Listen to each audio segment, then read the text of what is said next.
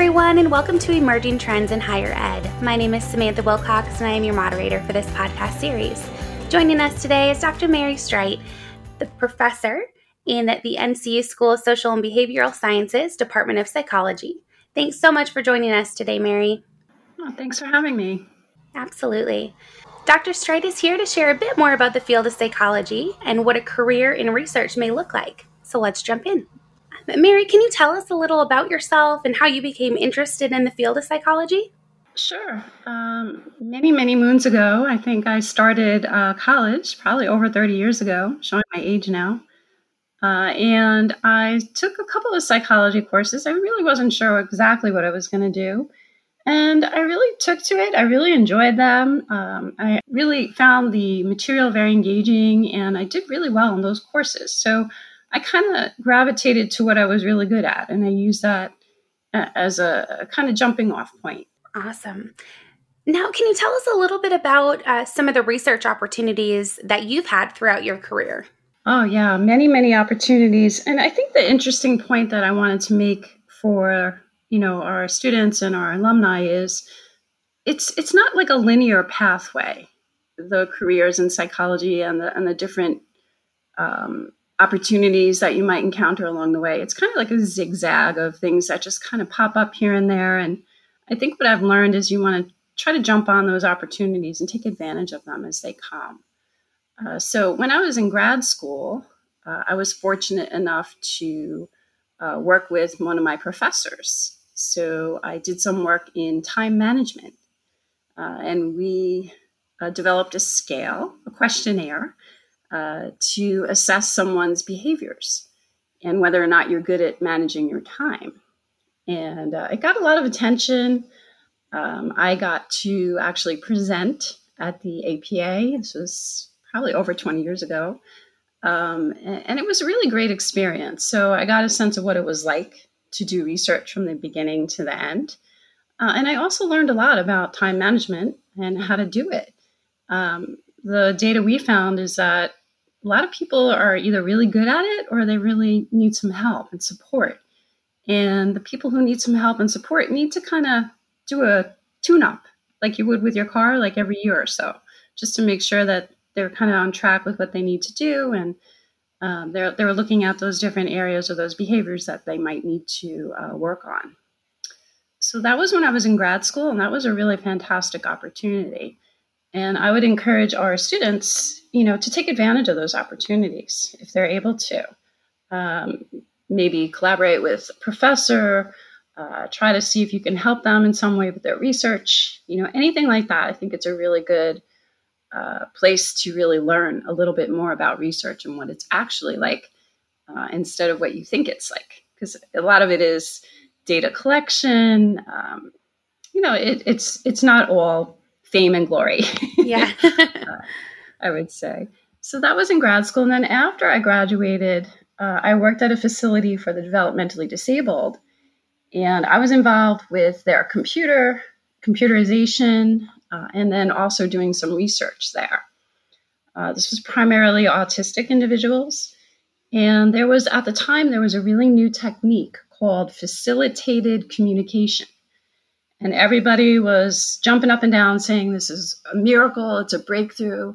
Um, these individuals with autism can now communicate where you know some of them have never spoken before. Uh, and basically what it was is it was they were working with a direct care worker.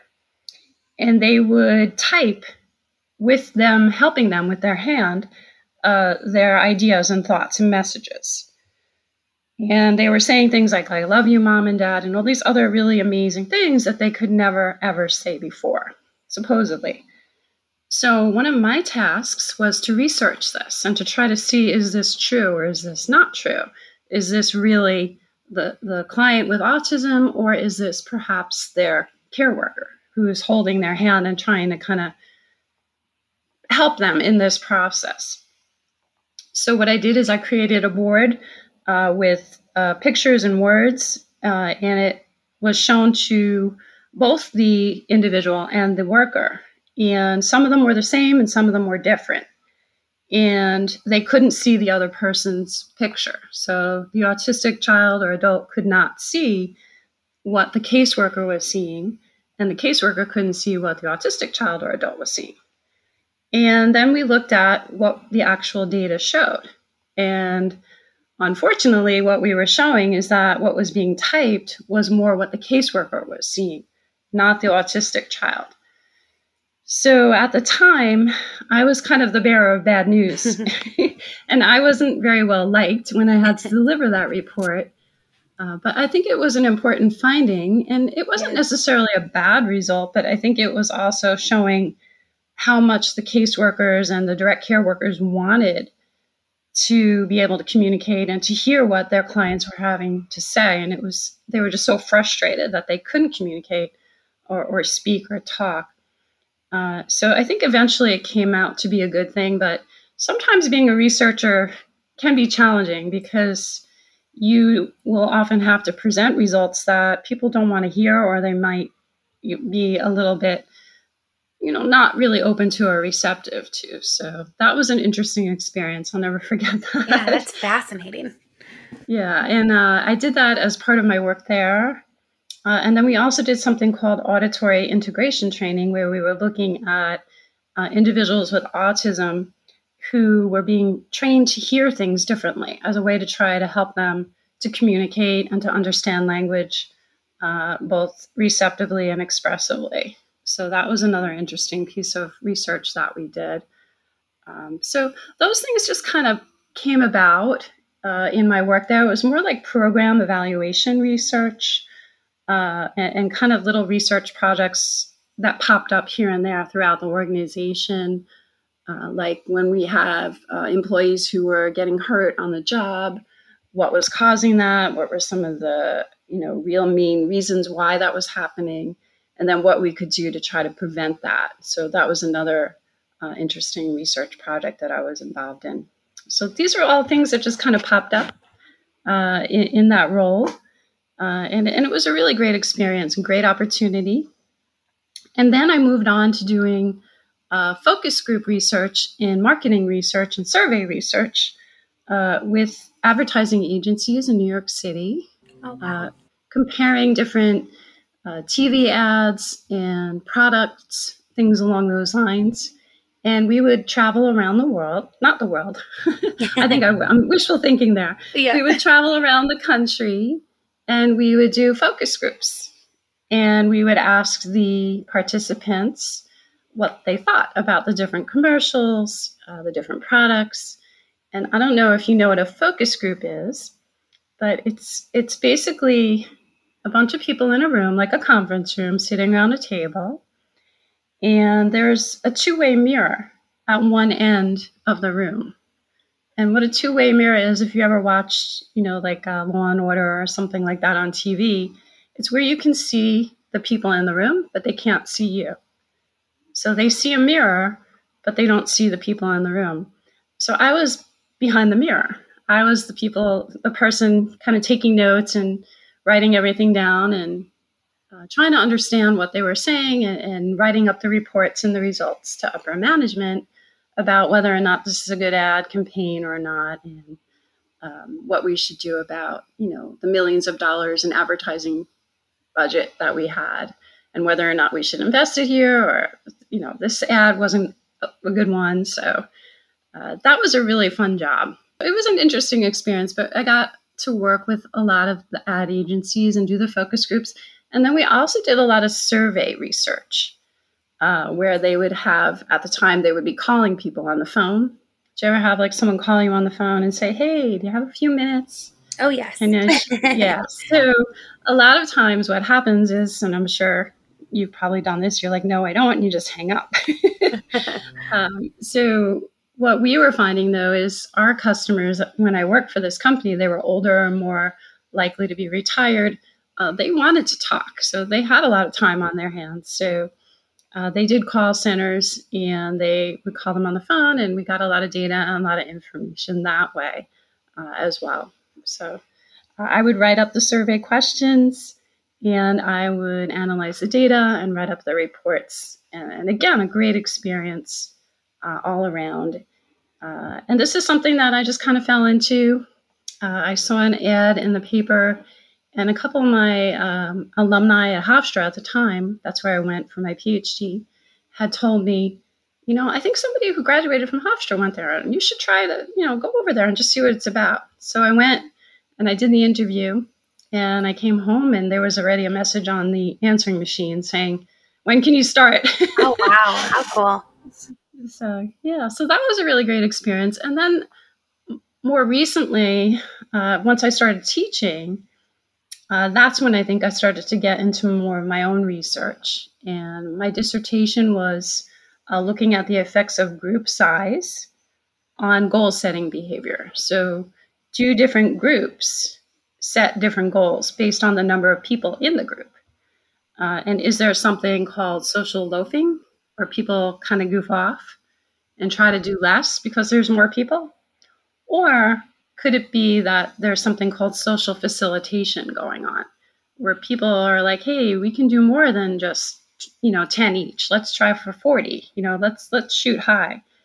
Uh, and the interesting result there from my research was the smaller groups were actually more likely to set higher goals.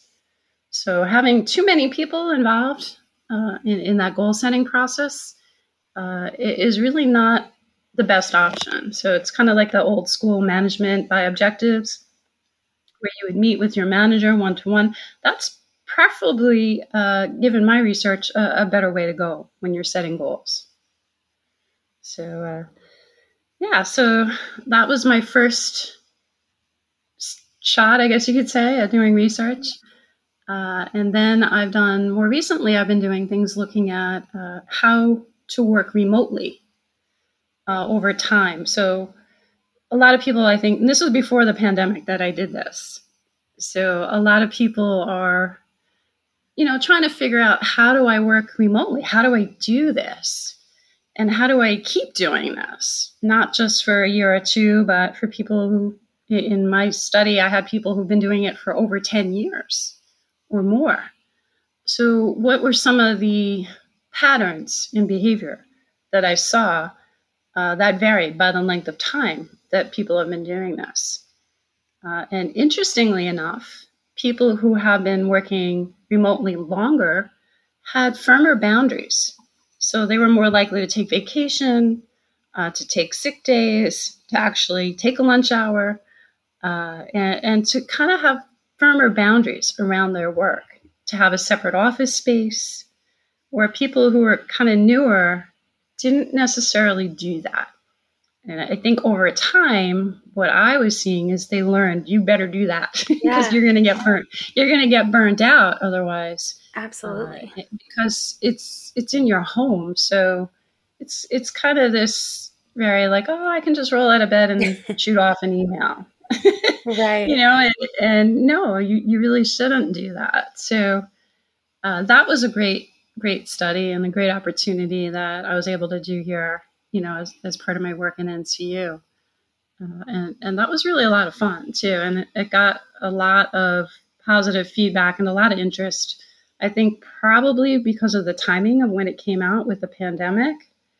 And I was really starting to write up all my results and data. And I think people we're really looking at that more because remote learning and remote work, I, I, think, is really here to stay. It's not something that's, you know, just going to come and go. I think it's going to stick around for a while, uh, particularly in light of the pandemic. So, how do we do it well uh, over time is something that I was looking at uh, in my research. So, those are just a couple of things that I've been doing throughout. I have many, many more projects I could share, but uh, I don't want to I don't want to throw too much at you, but that's so interesting. You've had um, your hand in a lot of different areas and industries, um, which I find very fascinating. So I love that. Um, thank you for sharing your expertise um, and kind of some of that history. Um, and now, as we look towards um, our students, graduate students, NCU alumni, where do you see opportunities for them to pursue a career as a researcher?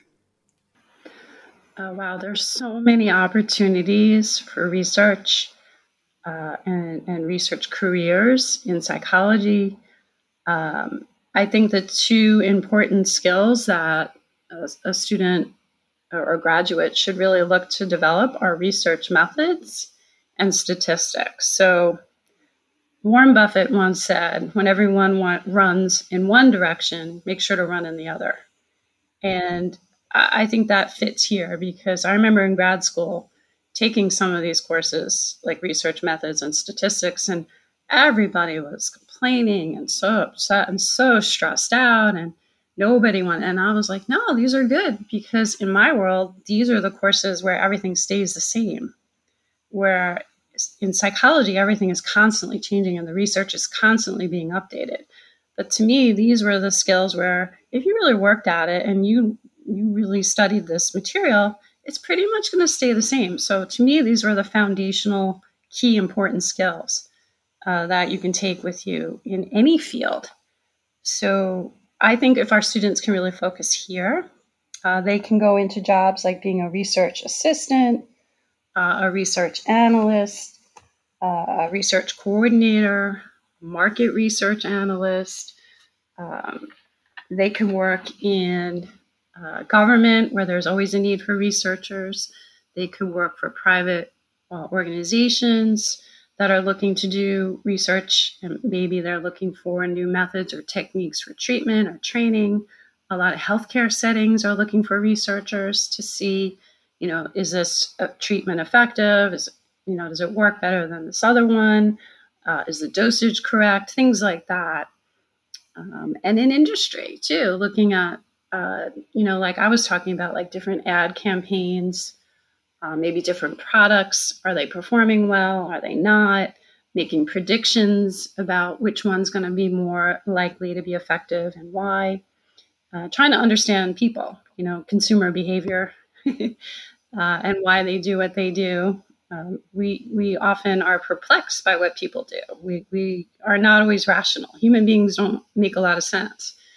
Uh, so trying to understand what they're doing and why they're doing it, and making predictions in the business world uh, is really important to do. And if you're good at research and statistics, they're gonna they're just gonna gobble you right up, and you're never to be without work. And that's been my experience. I've really been very very busy. Um, you could also be doing like IRB work, uh, Institutional Research Review Board, making sure the research is ethical and they're not doing things that are placing their participants at risk in any way. So there's a lot of opportunities for students to work there, uh, ethical compliance, things like that. So it, it, sounds like I think sometimes people hear research and they're kind of like, oh, boring, but it really, it really isn't. Like it's it's trying to make decisions based on data and evidence instead of that instinct or that gut, which sometimes is right, but not always. You know, I think we, we need to oftentimes dig deeper and look to the evidence and get actual data and try to find out what's really going on here uh, before you then decide how to act. Uh, and usually, when you do act, then it's going to be much more beneficial for everyone. Absolutely. Now, you've touched on some of the opportunities, but what advice would you give to a graduate student who's considering a career as a researcher? Um, I would say, first off, try to a, a couple of things. Definitely take some research methods courses and some statistics courses and try to get up to date on some of the latest tools, software, uh, and, and really become very good at them and learn how to use them uh, get certified or get certifications if you can. Um, maybe consider joining some professional organizations uh, in psychology and start networking. Uh, for example, I know the APA has a division for graduate students, specifically for grad students. So I would say to get involved with that group. It's very affordable and it's a great way to network with other grad students and also other professors uh, to maybe attend some of the conferences and to really kind of get a better sense of what's going on in, in the field and particularly in the field that they're interested in. Uh, that would be something else. And, and maybe to start reading uh, magazines and newsletters, things like that, uh, that are relevant to research and statistics, and kind of trying to make sure they're aware of what's going on uh, in the field. And then, lastly, but perhaps most importantly, uh, get to know your faculty and look for opportunities within the university to gain some experience in research and not necessarily just your dissertation. Uh, so, if there's opportunities to be a research assistant or to help out in some way, uh, even if you're just helping to compile a literature review or something to kind of get your feet wet in that research process, uh, that would be something that I would really encourage uh, our students to look into more. That is some great advice.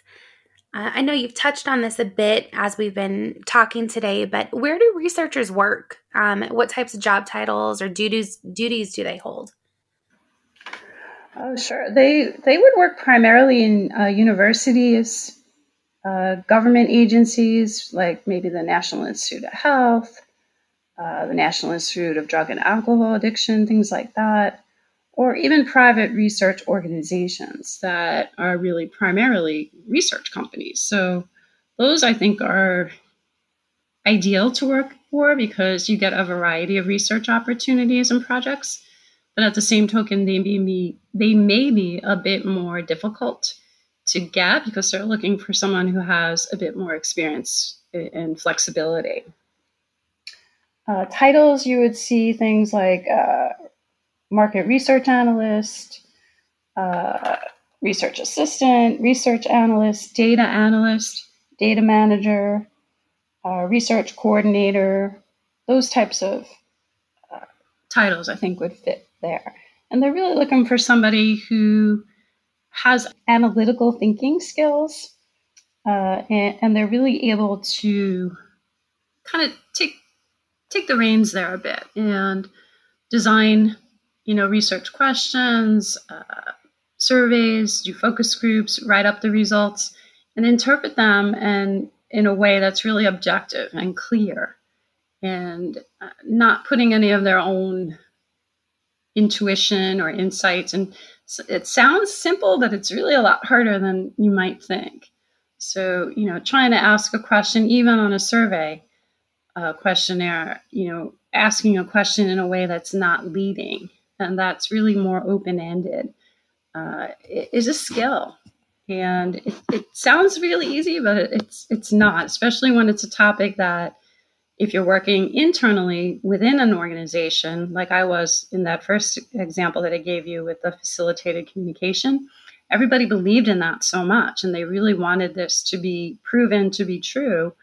So I had to be very careful, you know, when I was writing up the results and, and just kind of providing the final report that I wasn't putting my two cents there and my beliefs into it in any way. So trying to maintain that objectivity, I think, is is something employers are going to really look for. Absolutely. Uh, this was so helpful. this was a lot of information. Um, do you have any other uh, thoughts or advice um, or anything else you'd like to share with our students or prospective students? Uh, I, I guess the only other thing I would say was just keep asking questions. Uh, try to talk to as many people as you can in the field um, and get to know them. Even some of my students have a lot of interest, like they have identified a, a key researcher and they're like, wow, if I could talk to them. So, so my advice is email them or, or, you know, give it a shot. You never know. I've had some students who really had some success. Uh, a lot of researchers are are very passionate about what they're researching. So they're very happy to talk about their research, as yeah. you can see. In my case, I went on and on.